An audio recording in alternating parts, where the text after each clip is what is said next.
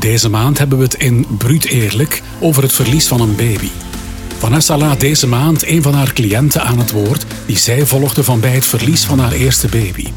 Het hele jaar dat daarop volgde en ook gedurende haar nieuwe zwangerschap na haar eerdere grote verlies. Vanessa haalde ook alle professionals die op deze dame haar pad zijn gekomen gedurende dat jaar voor de micro. En ze praten, praten en praten, bruut eerlijk.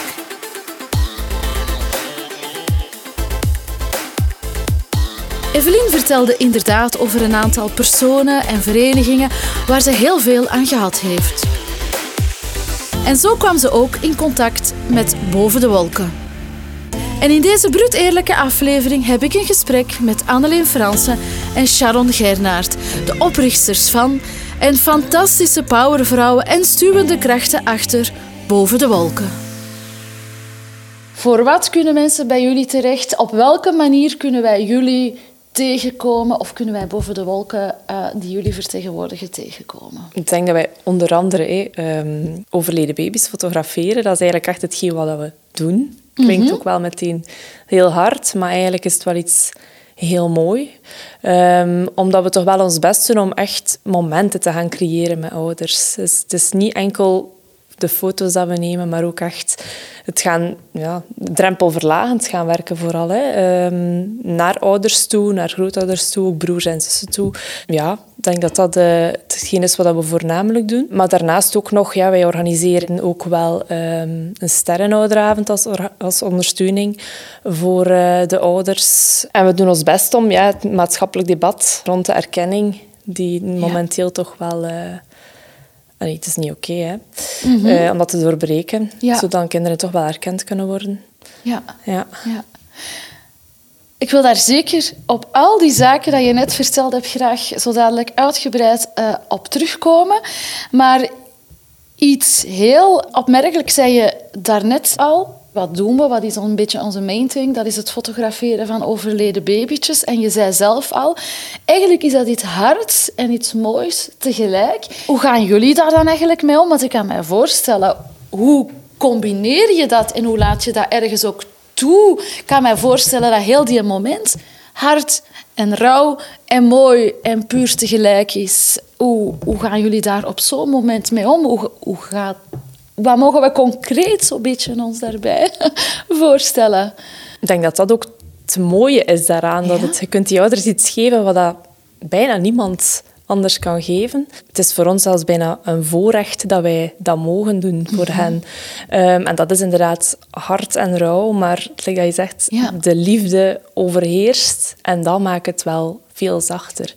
Um, als je als persoon dat kunt doen voor iemand. Mm-hmm. Maar het is natuurlijk ook als fotograaf zijnde niet gemakkelijk om he, die deur open te doen en ja. ook niet te weten in welke situatie, want iedere situatie is anders, dat er gaat terechtkomen. Maar ja, het is toch wel altijd... Het ja. is ja, hartverwarmend, heel verdrietig. Like dat Sharon zegt, elke situatie is heel anders, elke keer opnieuw. En ik De, de mensen die zo twijfelen van, ga ik dit wel kunnen? Hè? Die twijfelen van, wil ik fotograaf worden voor Boven de Wolken? Uh, als we die dan een keer opbellen of ontmoeten, dan is dat van, ja, ik ben bang dat ik dat niet ga aankunnen, emotioneel. En dan is eigenlijk altijd de reactie na de eerste keer van, goh, um, dat is eigenlijk veel meer, allez, beter meegevallen dan dat ik had gedacht, omdat... Zoals Sharon zegt, de, de liefde overheerst, ondanks het vreselijke verdriet, maar ook dat je dat kan doen voor iemand anders. Zoiets wezenlijk, iets heel um, klein, waar je toch een enorm verschil mee kunt maken. En niet alleen op dat moment, maar eigenlijk voor de rest van hun mm-hmm. leven. Mm-hmm. En dat je dat doet gewoon uit overtuiging, met respect, met liefde, zonder daar iets voor terug te krijgen... Um, maakt u heel rijk als mens. Het geeft heel veel voldoening. Ja. Hè? En ja, dat maakt het zo ja. haalbaar en, ook om te doen en het ja. te blijven doen. En vooral niet te focussen op allez, het vreselijke verdriet mm-hmm. waar dat je mee geconfronteerd wordt. Want dan doe je het ene keer en doe je het niet meer. Maar mm-hmm. je focust je op de liefde en op wat dat jij kan doen om voor die mensen zo'n groot verschil te maken. En dat weegt veel meer door dan de confrontatie van uh, de rouw en het verdriet. Ja, mooi. Zeg, en hoe zijn jullie daar eigenlijk bij gekomen? Hoe, hoe, hoe zijn jullie daar ingerold? Hoe, jullie kenden elkaar ervoor al of nog niet? Of? Nee, absoluut niet. Hoe is, nee, hoe is dat gegaan? Nee, nee. Want ik, je bent niet, denk ik, misschien wel, hè, opgestaan op een ochtend en ik, ik, ik ga dat nee, doen nee, vanuit nee. het niks. Nee, zelf ben ik mijn dochter Nina verloren mm-hmm. vlak na de geboorte. Um, zij is, allee, ze is niet gestorven vlak na de geboorte. Toen is dat Um, ontdekt geweest dat ze een open middenrif had, overgebracht naar U Z Gent en uh, de dag nadien is ze uh, overleden, om het eventjes zo mm-hmm. kort te schetsen. En dat moment dat, dat er mij werd gezegd van we gaan ze in uw armen komen leggen, hey, je mocht ze zien, knuffelen, uh, was mijn eerste reflex, ik moet mijn fototoestel gaan halen en ik moet hier zoveel mogelijk foto's van hebben. Uh, iets wat dat duidelijk heel weinig mensen toch wel denken, dat hebben we zelf hè, uit ervaring wel uh, ontdekt. Uh, wij hebben dat ook gedaan. Ik heb een bevriend fotograaf opgebeld om ons gezin te fotograferen. Hm. En ja, dat is toch wel iets wat dat, ja, mij, mij recht gehouden heeft, die foto's van haar. Maar dan komt de lotgenoten tegen in uw verdere uh, rouwproces, uh, die eigenlijk absoluut geen beelden hebben of, of heel hard uh, in een nierbekken op een steriel doekje, um, gemaakt door, door vroedvrouwen met mm-hmm. de beste wil van de wereld natuurlijk, maar dat was het ook mm-hmm. toen. Mm-hmm. En dan begin je na te denken van ja, eigenlijk is dat toch echt wel ja, niet oké okay, en moeten we daar iets aan doen. Ik ben er dan mee gestart, zelf, uh, alleen, maar gevoeld dat die nood zo hoog was en mm-hmm. ik dacht nee. Dat gaat hier niet lukken alleen. En heel toevallig, of niet zo toevallig, ja, dat, dat blijven we zeggen. Hè. Um, had Anneleen mij zien staan in wat was het? In een dag allemaal. Op Facebook. Ja. Ik kreeg dus iets op, iets op Facebook. Waar het, Facebook, ja. ja. Waar, dat, waar dat je eigenlijk leest dat Sharon bezig was met te doen wat dat ik deed in Oostende. Ja. Mm-hmm. En waar dat ik eigenlijk... Um, Ik ben vroedvrouw en waar dat ik door de geboorte van Marilou, een uh, stilgeboren meisje, waar dat ik dan als hobbyfotograaf met een professioneel toestel die mensen heb aangeboden van in plaats van met het toestelletje van de dienst, zoals dat Sharon zei, waar dat je dan de typische vroedvrouwenfoto's had, heb ik hun gezegd van kijk, ik kan uh, als jullie willen de geboorte van Marilou uh, fotograferen en de dagen die jullie met haar doorbrengen bij ons op de materniteit met mijn toestel, die kwaliteit gaat veel beter zijn. En die mensen wouden dat heel graag. Die, ik had daar een, direct een hele goede band mee. Een, een zeer um, open... Uh, ze hebben mij enorm toegelaten in dat rouwproces dat eigenlijk al begon voordat Marilou geboren werd. En op het moment dat zij naar huis gingen, hebben ze een U S B stick gekregen met alle beelden die ik toen genomen had. En op de begrafenis is eigenlijk, heb ik maar beginnen... beseffen door daar de ouders van Marilou te zien staan uh, die niet aanwezig waren, in een enorm verdriet ondergedompeld, een beetje zombie-modus, aan het staren in het niets, terwijl al die mensen passeerden om te condoleren. En dat uh, de moment dat ik dan voor hun stond, ging bij Anne-Sophie zo het licht aan in haar ogen, noem ik dat altijd, en heeft ze mij vastgepakt en heeft ze gezegd, kijk, de enige reden dat ik hier vandaag kan staan op de begrafenis van mijn dochter, dat zijn uw foto's. Dat is mijn enige lichtpunt, dat is mijn enige nou vast. En dat heeft mij zo geraakt. En ik ben dan naar mijn stoel gegaan en ik denk dat ik daar op die stoel gezegd heb, er gaat hier nu nooit niemand nog weg bij ons op de materniteit, zonder op zijn minst het aanbod te hebben gehad van... Ik wil komen mooie foto's nemen. Als dat zo'n verschil kan maken voor ouders, als dat zo dat ene lichtpuntje kan zijn in die vreselijke duisternis, dan heeft iedereen daar recht op. En dan ben ik dat dus beginnen doen in Oostende. En dan wou ik op reis gaan. En op dat moment op Facebook, toevallig, uiteraard niet, hè, toevallig... zie ik het verhaal van Sharon en hebben wij contact genomen met elkaar, elkaar ontmoet en gezegd van kunnen we niet elkaar hè, vervangen als nodig is. En hij gezegd, ja, we gaan dat anders doen in een V Z W structuur, dan kunnen er nog andere mensen aansluiten. Mm-hmm. En eigenlijk twee weken later is Boven de Wolken geboren en is het sindsdien ja, een tsunami geweest aan. Ja, ja dat hadden we toen niet verwacht. Nee, dat hadden we helemaal niet verwacht. Want we hadden eigenlijk oorspronkelijk gezegd dat als Gent-Oostende en dus Brugge, Gent, die regio met twee te doen. En ja. eigenlijk het einde van dat jaar hadden we al dertig vrijwilligers. En hadden we al gezegd, we gaan heel Vlaanderen doen. En ondertussen is dat uitgebreid naar België. En dat toont maar één ding, hè, dat de nood extreem hoog was. Mm-hmm. En dat het mm-hmm. uh, ja, een enorme meerwaarde is. Hè. En... Van waarde hebben jullie gekozen voor de naam Boven de Wolken? Ja, we hadden, we hadden een naam nodig. uh, ja, we hadden wel een aantal alternatieven, maar het is nu niet echt dat er daar een heel verhaal achter zit. Nee, eigenlijk, nee, hè? nee. Het is, um, ja, we bevonden ook wel, we dachten met de wolken, daar kun je marketinggericht dan ook wel veel mee doen. Ja. En het past ook wel, hè. Allee.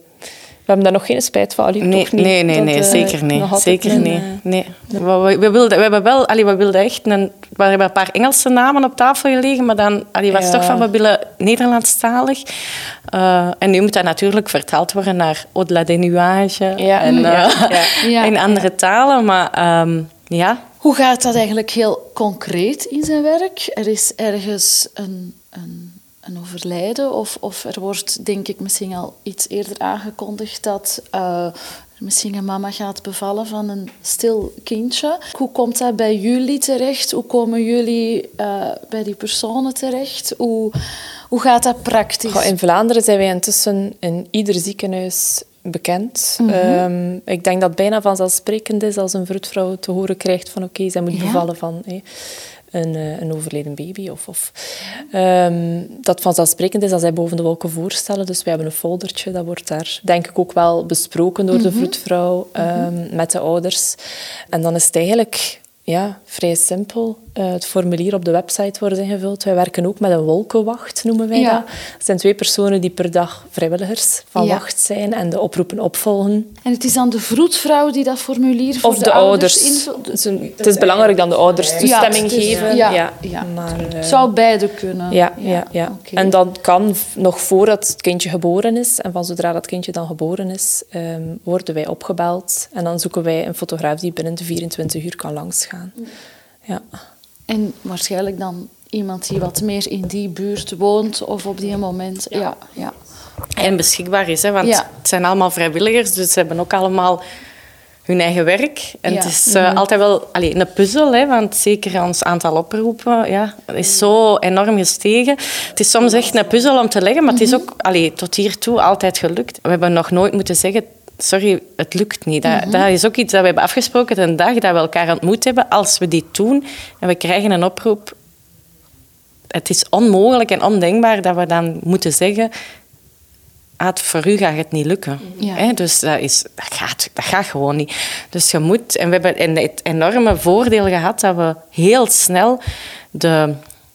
Ja, de vroedvrouwen in Vlaanderen allemaal ja. aan onze kant hebben gekregen, die heel snel overtuigd waren. En waar dat eigenlijk Boven de Wolken nu in de ziekenhuizen standaard procedure hè, is echt mm-hmm. opgenomen in de procedure van perinataal verlies. Ja. Hè, waar dat vroeger een, een, een lijstje stond van begrafenisondernemer, ja of nee, uh, dit ja of nee. En dat staat nu ook Boven de Wolken. Ja. Hè, mm-hmm. Dat dat iets is dat moet afgecheckt worden van willen die ouders dat? En indien ja... Dan uh, mm-hmm. zijn het heel vaak vroedvrouwen of uh, sociale assistenten, maatschappelijk werksters, ja. die dan ouders helpen. Want eigenlijk die formaliteiten. Het is vaak vanuit de, de zorg dat er wel een oproep gedaan wordt in naam van de ouders. Ja. Ja.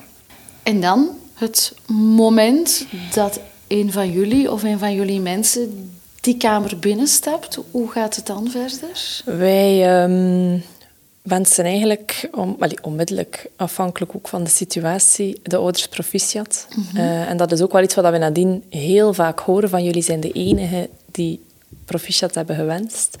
Uh, nu, we kaderen het wel een beetje, hè, want ondanks alles uh, wil ik jullie toch proficiat wensen. En eigenlijk is dat wel een heel groot compliment achteraf als je hoort van, allee, dat is zo belangrijk en dat wordt zo weinig gedaan. Is dat wel heel mooi om te horen van, oké, okay, dat dat zoveel deugd heeft gedaan voor hen. Iets wat dat eigenlijk wel nog wat... Allee, dat taboe eigenlijk mag toch nog ook wel wat doorbroken worden, vind Absoluut. Ik. Ja. ja, en dan... Ik zeg, het is, het is ook altijd anders, hè. Um, afhankelijk van de situatie. En ook heel hard aanvoelen van wat willen die ouders. We bespreken dat ook, of ik doe dat toch. Uh, van wat willen jullie. Uh, maar vaak... Ja, zeggen ze, doe maar. Ja, ja, sowieso denkt je daar niet over na als, als je kind sterft. Sommige mensen wel, hè? Ja, maar dat is... Ja, ik heb dat nog niet vaak gehad, ik... Dat ze zo echt wisten van... Ja, ik heb, dat, ik heb ah, ja, een paar kijk, keer ja, toch, toch wel die echt hebben opzoekwerk gedaan, onze ja. website bekeken. Zeker als het gaat over hè, dat ze het nieuws al hebben gekregen van hun kindjes bijvoorbeeld Vooraf. niet levensvatbaar. Ja. En binnen een paar weken volgt er dan een zwangerschapsonderbreking bijvoorbeeld. Mm-hmm. Hebben die mensen echt tijd. En dan merkte dat die gaan opzoeken en dan op de, onze blog gaan lezen en beelden zien. En dan eigenlijk ook al zo'n idee hebben soms van... Ik wil zeker dat en dat en dat ja. en dat uh, van beeld. Um, dus het is echt heel afhankelijk van de ja, situatie. Ja, want er zijn ook mensen die angstig zijn, die bang zijn van de dood. En van, mm-hmm. ja, het kindje heeft koud. Um, soms als ze heel klein zijn, zo nog wat kleverig zelfs. Uh, en dan benoemen we dat ook wel. Als ze, als ze bang zijn, van hey, je gaat voelen dat hey, niet verschieten, uh, dat het kindje mm. een beetje koud heeft. Maar, um, en ik denk dat dat ook het mooie is, wat we doen, is dat... dat drempel verlagende en zien dat wij eigenlijk heel normaal omgaan met hun kindje en dat wij daar ook tegen spreken en um, mm. dan ouders zien van amai, als die wildvreemde persoon eigenlijk hier bij mij dat durft met mijn kind, dan moet ik dat ook doen. En ja. meestal op het einde van de, van de fotosessie zitten die ouders te knuffelen met hun kind en ja... Dat is het mooiste compliment dat je kunt krijgen. Hè? Van, mm-hmm. Je hebt ervoor gezorgd dat ik heb genoten van, hem, van dat moment en dat ik mijn kind heb durven vastnemen. Mm. Ja. Ja, het mooiste compliment dat ik heb. Ja, en ik, ik, ik ben daar meer en meer van overtuigd dat dat, dat eigenlijk nog belangrijker is dan die foto's. Mm-hmm. Ik was dat net moment... aan het denken, het is veel meer dan die ja, ja. foto's. Het is veel meer hè? dan die foto's. Ja. Je, ze hebben uiteraard die beelden nadien om hun kindje niet te vergeten. Mm-hmm. Hè, dat ook te kunnen tonen. Mm-hmm. Dat ze eindelijk, hè, dat er mooie beelden bestaan die toonbaar zijn. In tegenstelling tot hè, zes jaar geleden, dat dat gewoon eigenlijk bijna onmogelijk was om, om dat te durven ja. doen. Omdat de aard van de beelden gewoon al moeilijk waren voor te verteren voor jezelf als mama. Mm-hmm. Laat staan dat je dan dat durft tonen aan iemand anders. Maar dat moment dat je binnenkomt en dat je vaak ouders aantreft die eigenlijk nog niet durven kijken naar hun kindje, laat staan aanraken, waarbij dat je merkt dat er zo nog een afstand is. En dan start je met proficiat, want jullie zijn, ondanks het feit dat jullie kindje gestorven is, mama en papa geworden. Dan heb je die eerste herkenning van, ja, eigenlijk is dat waar wat dat wil zeggen. En dan begint je met een erkenning van, er is een kind geboren. Mm. Ook al is dat kindje overleden, er is een kind geboren. En dat is uiteindelijk de start. Als je die erkenning niet krijgt, hoe kun je dan starten aan een rouwproces? Mm. Dus dat vinden wij eigenlijk echt heel superbelangrijk. En dan ziet je ouders mama en papa worden mm. tijdens die reportage. En die moed vinden... door te zien hoe dat inderdaad een van onze fotografen heel liefdevol, heel respectvol met hun overleden babytje omgaat. En dat dan zelf ook die moed bijeenrapen om dat te doen. En dan zie je echt letterlijk ouders ouders worden. Mm-hmm. En dat is elke keer een beetje magisch zelfs. En ik denk dat moment in hun herinnering later is nog zoveel belangrijker dan die foto's. Ja, ik heb dat, zelf dat ze mama en papa zijn kunnen merken, uh, kunnen worden. Mm-hmm. Dat ze mama en papa mm-hmm. zijn kunnen worden. Dat dat moment daar geweest is. En ik ben er eigenlijk van overtuigd dat dat nog belangrijker is dan die foto's. Ja. Mm. Ik heb het moeilijker gehad dat ik haar zo rap ook heb afgegeven. Want ik was wel angstig. Niet voor haar, niet om haar vast te nemen, maar hoe dat ze zou veranderen. Mm. En we hebben haar een dag zelf nog afgegeven. En was er toen iemand geweest die die angst min of meer kon wegnemen, dan... Ja, hadden we haar veel langer bij ons gehouden. En ik zeg het, dat is moeilijker geweest. Het feit ja, dat, ze, dat ze gestorven was sowieso, maar dat ik haar zo rap heb afgegeven, heb ik veel, veel lastiger mee gehad. Mm. Dan, ja, dat... Uh, mm-hmm. Ja. En probeer dat dan ook wel als ik zelf ga en ik voel dat kan en dat mag, zeg ik dat ook wel aan ouders, van ik heb, ik heb het zelf meegemaakt. Uh, probeer er alsjeblieft van te genieten en tijd mm. te nemen. En geen schrik te hebben. Ja. Dat, uh, ja. Jullie vertellen, ondertussen werken jullie met heel veel um, vrijwillige fotografen. Um, zorgen jullie ook voor een soort opleiding, kader voor die mensen? Want ik kan me voorstellen dat mensen heel goed foto's kunnen nemen en het een heel leuk initiatief vinden, maar daarom misschien nog niet over alle skills beschikken om die zaken er rond, die jullie nu vertellen, ook eigenlijk te kunnen en durven doen. Dus hoe, hoe gaan jullie daarin te werk? Het begint eigenlijk ja, gewoon met een aanmelding op de mm-hmm. website die wij dan gaan beoordelen. Dus je kunt niet zomaar even komen fotograferen bij ons. Mm-hmm. Um, en dan werken wij met een stagesysteem van drie, zes of negen keer meevolgen met een... Ah, ja. uh, Ja, een ervaren fotograaf. Uh, en iedere fotosessie wordt de fotograaf ook beoordeeld uh, op ja, fotografisch vlak, maar natuurlijk ook van hoe was dat emotioneel voor u. Um, en zo weten wij ook wel een beetje van, ja, kan die persoon dat aan? En andersom ook, hè, als, als fotograaf zijnde zelf, kunnen een keer voelen van, oké, okay, wat is dat hier? Maar het is dat je daarnet al zei, van vaak een keer als ze zijn meegeweest... Ja. Nee, op voorhand denken ze van, oei nee, dat ga ik hier echt niet kunnen. Maar die stagemomenten zijn wel ideaal ja. om, uh, om dan een keer te voelen en te ervaren. Ja, mm-hmm. ja en, en het is een beetje de twee. Hè. Het is, dat stagesysteem is er ook om hun gerust te stellen van, mm-hmm. je wordt niet ineens voor de leeuwen gegooid. Mm-hmm. Want het is en blijft ja, een situatie dat je eigenlijk je niet kunt voorstellen tot het moment dat je daarin zit. Mm-hmm. Hè. En dus om hun te laten wennen van, kan ik dit aan? En ook voor ons, van oké, okay, zijn de beelden voldoende en lukt het in omgang met de ouders? Hè? Want naast het feit dat daar gewoon topfotografen moeten zijn, moeten ze ook enorm empathisch zijn. Mm.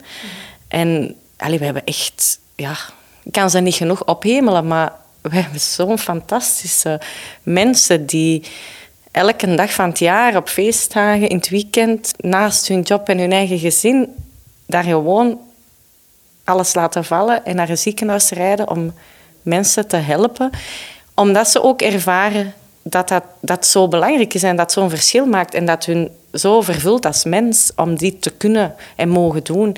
En dat is echt wondermooi. Hè. Het zijn uh, allemaal toppers, één voor één, met een enorme expertise ondertussen. Hè. We hebben mensen die meer dan honderd keer dit al gedaan hebben. Die... ja. Ik ben zelf fruitvrouw. Hoe, hoe vaak maak je dat mee in je carrière als fruitvrouw? Zeker in een gewoon ziekenhuis. Ik spreek niet over een U Z Gent of uh, Leuven bijvoorbeeld. Maar hoe vaak maak je dat mee? Eén keer per jaar misschien. Allee, onze fotografen zijn ondertussen ja, echt experts geworden. In, en in, komen enorm veel situaties terecht. En leren ook wel echt omgaan met ouders. En hoe, wat dat dan fantastisch is aan dat team, is dat ze elkaar ook enorm ondersteunen. Hè? Dat ze bij elkaar terecht kunnen. Ik heb hè, deze reportage gehad. Um, ik vond dat wel heel moeilijk. Hè? Hoe gaat de Gelle daarmee om?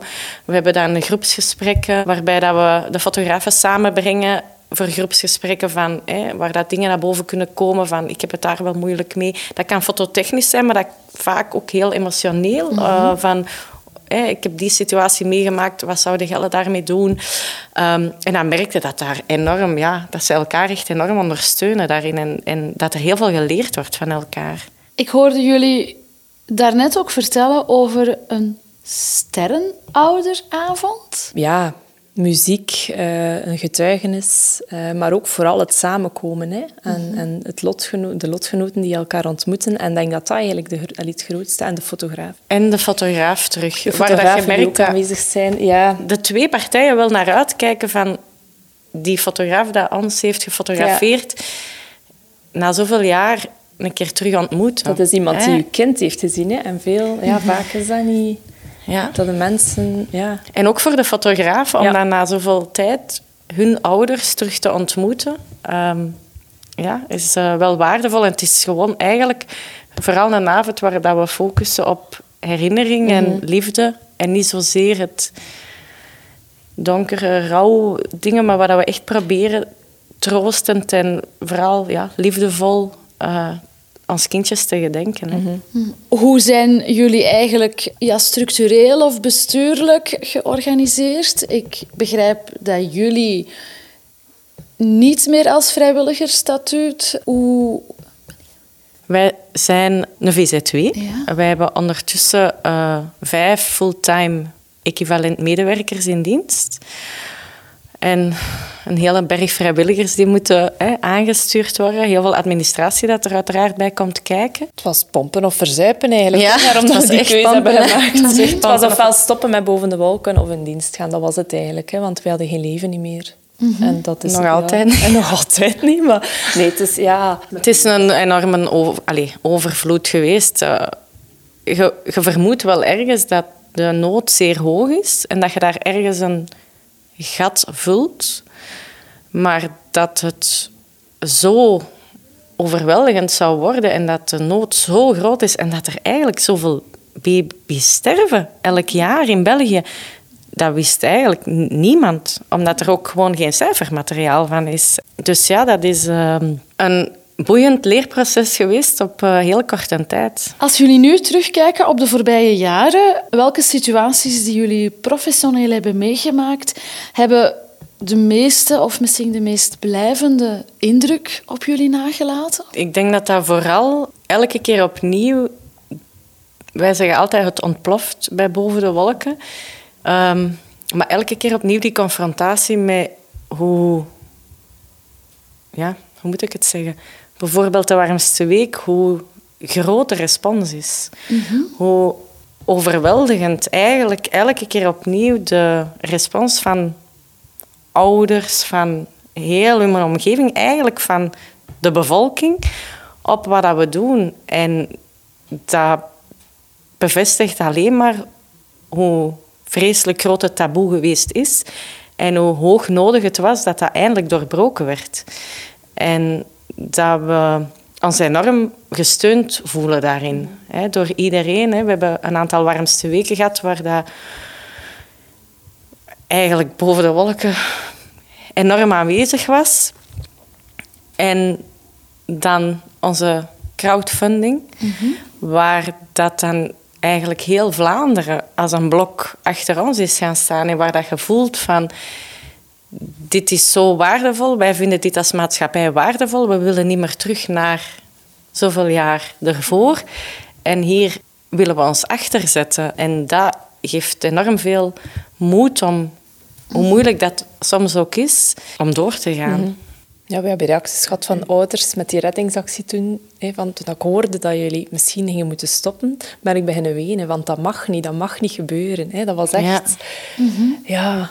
Je gebruikt de termen crowdfunding, mm-hmm. reddingsactie.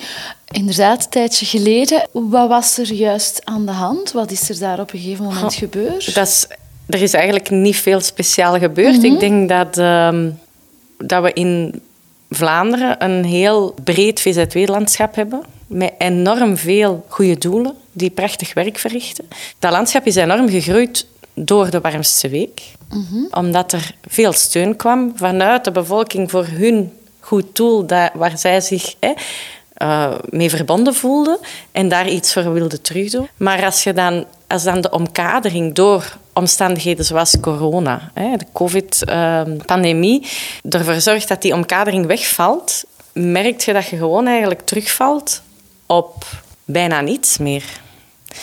En... dat er zeer weinig structureel middelen zijn mm-hmm. om...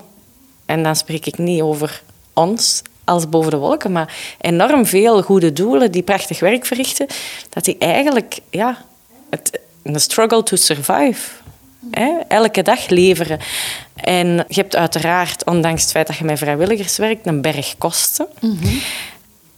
En oh, het is gewoon een, een gevecht... elke dag om ervoor te zorgen dat je kunt blijven bestaan. En de, hè, we proberen dat op te vangen zelf. Het wegvallen van de warmste week door zelf acties te doen. Maar dan opnieuw door COVID worden die allemaal geannuleerd. Mm-hmm, mm-hmm. Hè, ouders die acties mm-hmm. doen. Hè, uh, zelfs een koekjesverkoop of een quiz. Alles werd geannuleerd. Er mocht zelfs geen deur-aan-deur verkoop meer.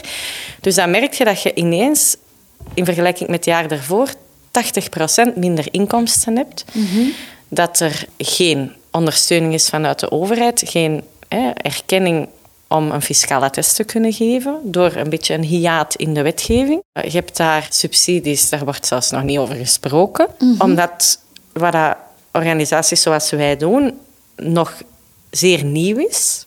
En eigenlijk nog niet is opgenomen als zijnde een onderwerp van een goed doel. Ja. Hè?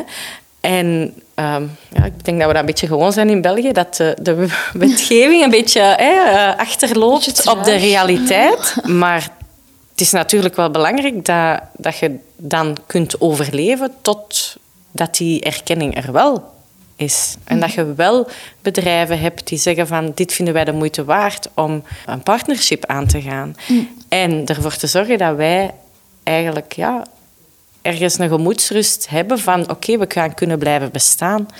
Maar dus eigenlijk door de maatregelen omwille van corona kon er heel wat minder qua acties uh, om centjes in te zamelen voor het goede doel. Dus tachtig procent minder. Maar aan de andere kant hoor ik jou, hoor ik jullie ook wel wat zeggen. We boksen ook wel wat op tegen het feit dat een aantal organisaties wel die erkenning hebben om een fiscaal attest. Dus als mensen centjes doneren, dat ze daar inderdaad wel een percentage van fiscaal kunnen aftrekken. En wij hebben die erkenning niet, nog niet. Dus dat maakt dat mensen misschien dan eerder voor een goed doel dat wel zo'n attest, want dan levert het hen ook nog iets op, kiezen. En waarom hebben wij die erkenning niet? Omdat eigenlijk het onderwerp, de inhoud waarmee dat we bezig zijn, zo nieuw is dat er nog geen wetgeving voor is. Ja, dus eigenlijk geen... Je hebt, als je gaat kijken naar de wetgeving mm-hmm. rond een erkenning, dan moet je als V Z W werkzaam zijn binnen een aantal terreinen. En wat wij doen past in geen een van die terreinen. Dus eigenlijk moet er gewoon een... een terrein bijgecreëerd een worden, bijgecreëerd zou ik denken. Worden. Ja, inderdaad. Wie kan dat doen? Nu, ze zijn daar echt wel mee bezig. Mm-hmm. We hebben daar ook wel naast de publieke crowdfunding en de reddingsactie, S M S-actie, hebben we ook wel echt uh, alle Vlaamse parlementsleden, Waalse parlementsleden, uh, federale, mm-hmm. uh, gecontacteerd met die boodschap van kijk... Eh, vinden jullie het waardevol wat wij doen? En ik denk dat de bevolking daar wel een signaal heeft gegeven. Dan is het toch wel tijd om een keer werk te maken van een modernisering van die wetgeving. En allee, we hebben daar echt wel veel respons gekregen. Uh, ik weet dat er al een wetsvoorstel is ingediend, maar daar bleek dan toch niet helemaal juist geformuleerd te zijn. Dus dat ligt nog op tafel. Maar we hebben toch wel hoopvolle signalen dat allee, het ligt, ligt niet stil. En ze zijn er echt nog wel mee bezig. We hebben, mijn burgemeester van Oostende heeft er zich mee achter gezet. En een aantal, ik geloof het kabinet van Financiën, die daarvoor bevoegd zijn, die... Uh, weten van de problematiek en zijn ermee bezig. Dus uh, we hopen binnen ja, afzienbare ja. tijd te kunnen zeggen... we uh, zijn erkend en kunnen ook een fiscale ja, test geven. Fijn. Ik denk dat dat inderdaad toch wel een heel belangrijke is uh, naar de mensen toe. Dat dat inderdaad kan hè, in uh-huh. de toekomst. Je brengt het een beetje op dat maatschappelijk debat ook... waar, je het, uh, waar jij, Sharon, uh-huh. in, je, in je eerste antwoord het al over had. Van, dat is iets wat wij ook doen. Hè. Um, enerzijds het, het fotograferen uiteraard is onze main thing. Maar... wij hebben ook wel, uh, of wij willen zeker ook wel een belangrijke rol in dat maatschappelijke debat uh, innemen. Het is eigenlijk ook echt in samenwerking met, met andere V Z W's. Mm-hmm. Je moet dat ook doen, want dat is ook iets... Ja, je moet je krachten bundelen. Ja. Um, maar wij zijn ja, een aantal jaren geleden bij... Um, help mij... Als het gaat over, over de wetgeving, bij minister Geens was dat toen van Justitie. Ja. En dat ging dan eigenlijk op, op federaal niveau over de wettelijke erkenning van baby's. Dus het, het, de geboorteakte. Hè. Uh, wat dat eigenlijk nog altijd niet, tot op de dag van vandaag, niet mogelijk is. Hè. Dus een kind dat niet geleefd heeft, krijgt een akte van aangifte van een levenloos geboren kind. Mm-hmm. Maar geen geboorteakte. Nee, dus dat kind wordt nooit opgenomen in de burgerlijke stand en is eigenlijk, verschijnt bijvoorbeeld ook niet in een stamboom. Of... Uh, op een trouwboekje van mensen. Wat dat zeer pijnlijk is, want dat is eigenlijk een beetje een ontkenning van bestaan. Mm-hmm. Wat we zeiden in het begin van het gesprek, van, het is zo belangrijk die erkenning te ja. geven. Er is daar een kind geboren, omdat dat een voorwaarde is om te kunnen starten met een rouwproces. En als dat eigenlijk al door uw wetgevende macht, door, door uw land, niet erkend wordt als zijnde, daar is een kind geboren, is dat wel een hele moeilijke. Uh, en... Moet dat geld kosten? Dat gaat vooral over de symboliek van hier is een bewijs.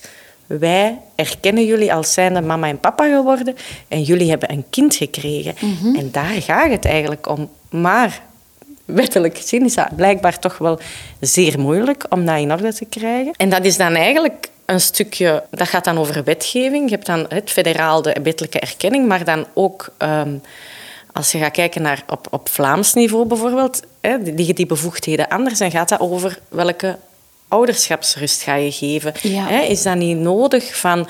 En daar worden we dan wel gehoord, zij het nadat we gezegd hebben van je gaat hier toch geen nieuwe wet maken zonder een keer te gaan horen bij ja.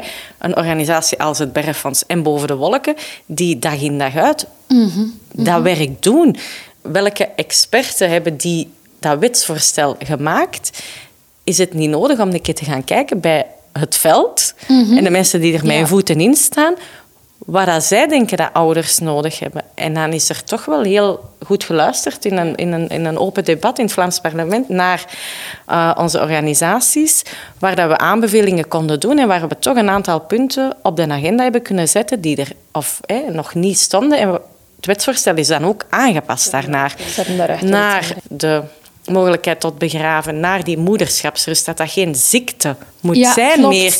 He, dat dat niet ja. meer rouw, he, dat rouw uit die... dat je bent ziek gehaald wordt. He, dat je gewoon erkend wordt in zijn... Wij hebben een kindje verloren en uiteraard moeten wij geen ziekteverlof krijgen. Uiteraard is dat na drie dagen niet voorbij en kun je mm-hmm. terug gaan werken. Mm-hmm. En dan moet je naar je huisdokter gaan en zeggen, het gaat niet. Ja. Dan voelt je wel gefaald. Ja. Dus dat zijn dingen die echt moeten veranderen. En ja, dat gaat over ontzettend veel uh, dingen in. Over uh, een registratie. Hè, de moment dat wij onze cijfers bovenhaalden van ons aantal uh, opdrachten per jaar, dan vielen ze eigenlijk letterlijk van hun stoel en zeiden die parlementsleden van ja, maar ja, ons perinataal verlies ligt toch maar op vierhonderd, vijfhonderd baby's per jaar en jullie fotograferen er duizend, tweehonderd, duizend driehonderd. Ik zeg ja, ik zeg maar vanaf wanneer beginnen jullie te tellen? Nee, vanaf een babytje meer dan vijfhonderd gram, hè, vanaf levensvatbaarheidsdatum in de zwangerschap. Alles daarvoor wordt zelfs niet geregistreerd. Ja. Mm-hmm. Niemand heeft eigenlijk een idee hoe groot die problematiek is. Hè? Dus is er geen mogelijkheid om daar meer zicht op te krijgen? Want de enige cijfers die nu op dit moment bestaan zijn hoeveel koffertjes geeft het Berrefonds mm-hmm. en hoeveel reportages doet Boven de Wolken. En dat zijn ze dan nog niet allemaal. Hè? En dat zijn ze dan nog niet allemaal, want niet alle ouders wensen een fotoshoot en niet alle ziekenhuizen hè, werken op dit moment samen, bijna allemaal, gelukkig, ja. mm-hmm. hè, met uh, de, de koesterkoffertjes van het Berrefonds. Dus ja, daar begint het al bij van hoe groot, hoeveel mensen worden geconfronteerd met dat grote verdriet en hoe kunnen we die beter ondersteunen. En dat is dan enkel politiek, maar dan mm-hmm. steden en gemeenten. Die sterrenweide, mogelijkheid tot begraven. We doen dan een bevraging bij alle Belgische steden en gemeenten. Blijkt dat een derde van de steden en gemeenten nog geen sterrenweide heeft. Dus mm. daar is er gewoon geen mogelijkheid om een sterrenkindje te begraven. Wordt dat dan voorgesteld in de ziekenhuizen die daar rond liggen? Want ja, je gaat misschien iets voorstellen dat de mensen praktisch gewoon niet gaan kunnen doen. Ja. En dat zijn eigenlijk allemaal toestanden die, die daar iets moet gebeuren. En ouders hebben op dat moment die moed en die kracht niet om dat onrecht aan te vechten. Die zijn met heel andere dingen bezig. En dan is het een beetje onze morele plicht als organisaties die werken met ouders die een kind verliezen, om daar hun stem te zijn. Um, en dat, dat gaat op, op enorm veel vlakken. Hè. Vooral gewoon heel simpel het taboe rond de dood.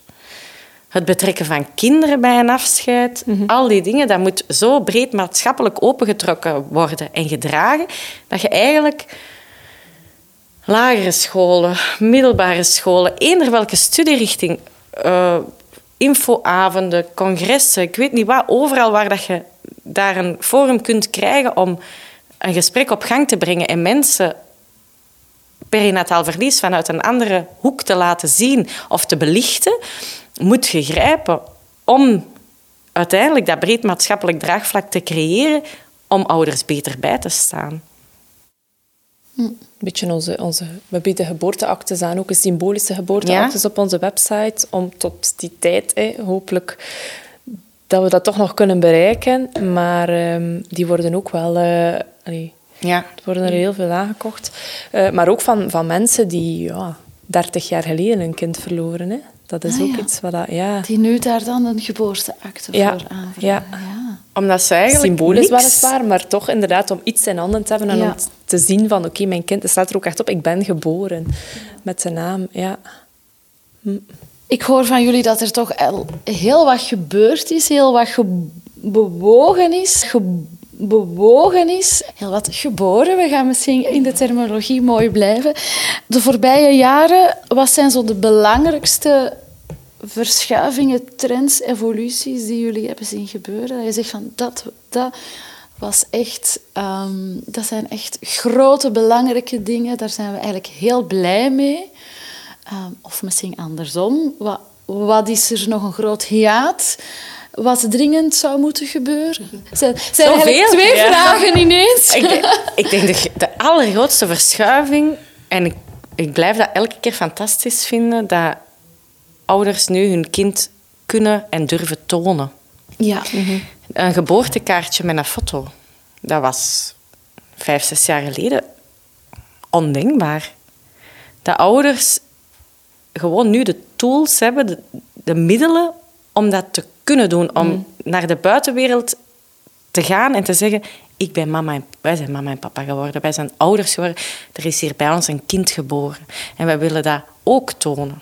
Mm-hmm.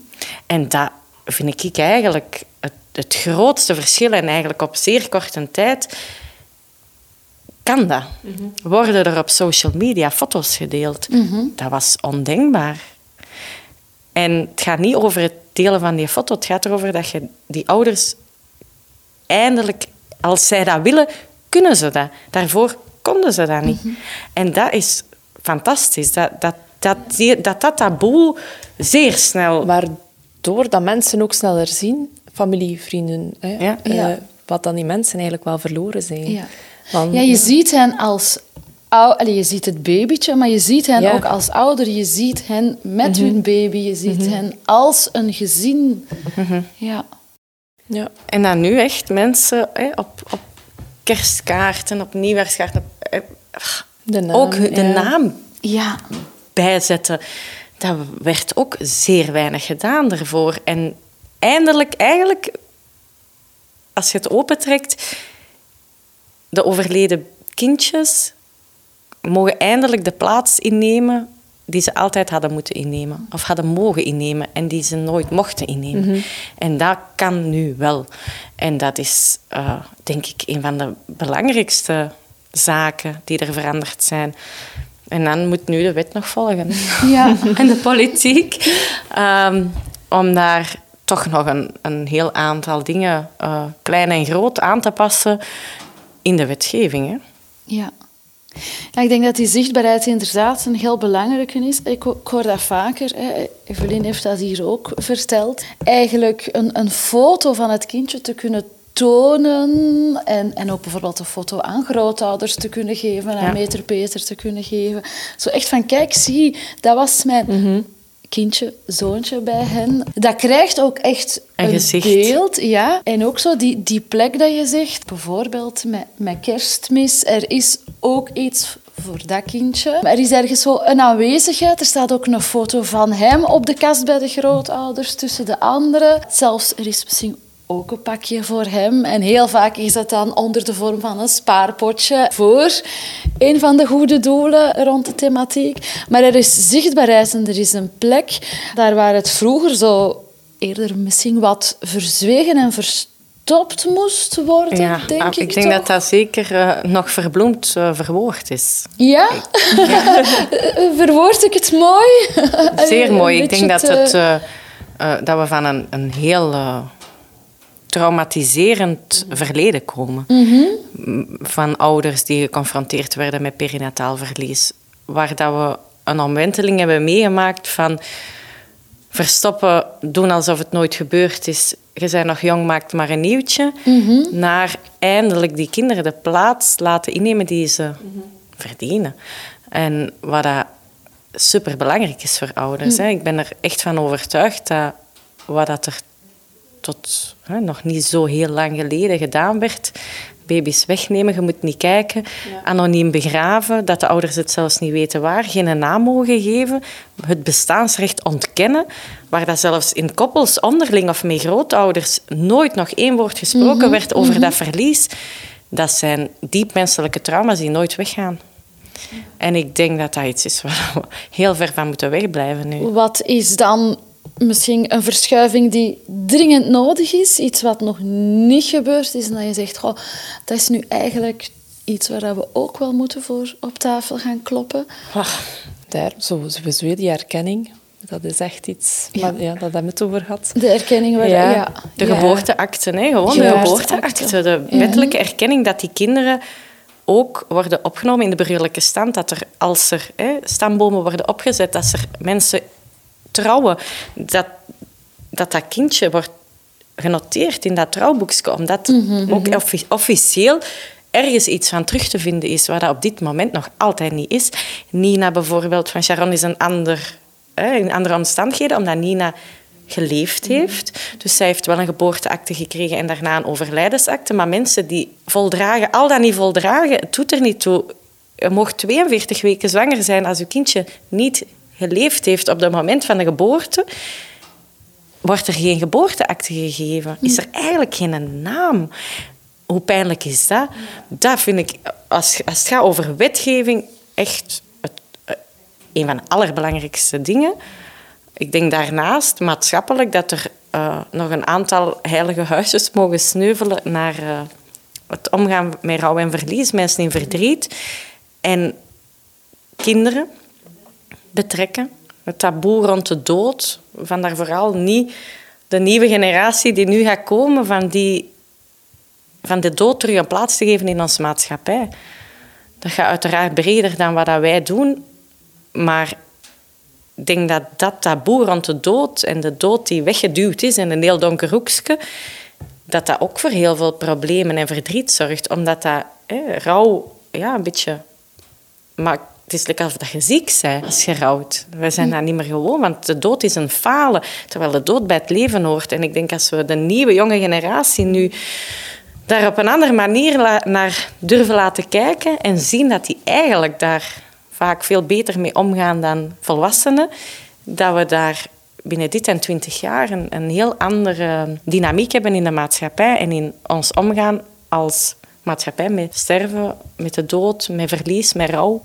Welke tips zouden jullie op basis van al jullie ervaringen nog kunnen meegeven aan, aan mama's en papa's die... met dergelijke verliezen te maken krijgen? Jullie hebben al heel veel... gezien mm-hmm. en ook al van alles tegengekomen wat werkt en andere dingen die niet werken. Dus jullie hebben daar een heel duidelijk zicht op. Kunnen jullie wat tips geven als er mensen luisteren en die zitten in zo'n situatie?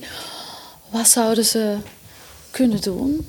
Ik denk dat het allerbelangrijkste is tijd nemen en niet te snel willen gaan in, in alles dat normaal is. Om te rouwen, dat alles wat je voelt ook heel normaal is. Um, dat dat echt ja, niet te snel willen gaan. Voor mezelf voel ik, ik denk dat ik twee jaar, twee jaar en een half zo echt in dat rauwe rouwproces heb gezeten. En dat klinkt heel lang, maar eigenlijk, ja, dat... Um, ja, en ook durven praten over je kind, dat, uh, dat is ook nog een hele belangrijke. Ja. Het durven uitspreken bij ons, ons allez, Nina is, is verweven in ons gezin, volledig. En mijn kinderen spreken daarover, ouders, vrienden, familie, zonder dat dat um, moeilijk is of, of ongemakkelijk is. Ja.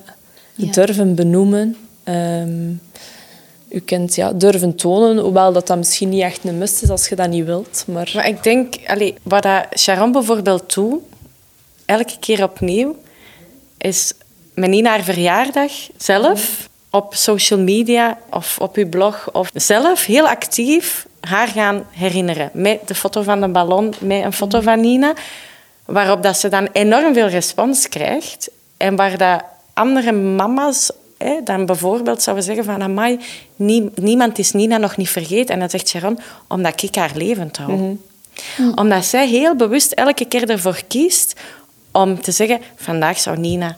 tien worden. Vandaag zou Nina naar de lagere school gaan. Hè? Of mm-hmm. hè? Ja, dat, dat eerste communie. Uitspreken ook en, dat, allemaal, ja. en elke keer opnieuw. En dan zie je eigenlijk gebeuren in hun gezin waar wij voelen dat de realiteit is voor ouders, dat dat overleden kind meegroeit, niet fysiek, maar wel in hun hart. Mm-hmm. Voor altijd. En dat dat duidelijk wordt voor de buitenwereld, zodat ook de buitenwereld elke keer opnieuw zegt, ja, Nina, Nina had nu... En dat hè? Ook echt durft doen, hè? Want ja. ik denk, als je zelf heel gesloten bent, ja, dat, dat het dat ook wel uitstraalt naar mm. anderen toe, dat het heel veel moeilijker wordt om erover te praten. Ik denk dat er weinig mensen zijn die mij dat allee, niet zouden durven vragen. Nee, en omdat je ook zelf zo... Hè, niemand gaat Nina's verjaardag vergeten. We gaan daar niet om kunnen. Mm-hmm. En, en dat zorgt dat heel veel mensen er ook zijn op die toch wel heel moeilijke momenten elk jaar opnieuw. Mm-hmm. Omdat Nina zo levend gehouden wordt bij iedereen.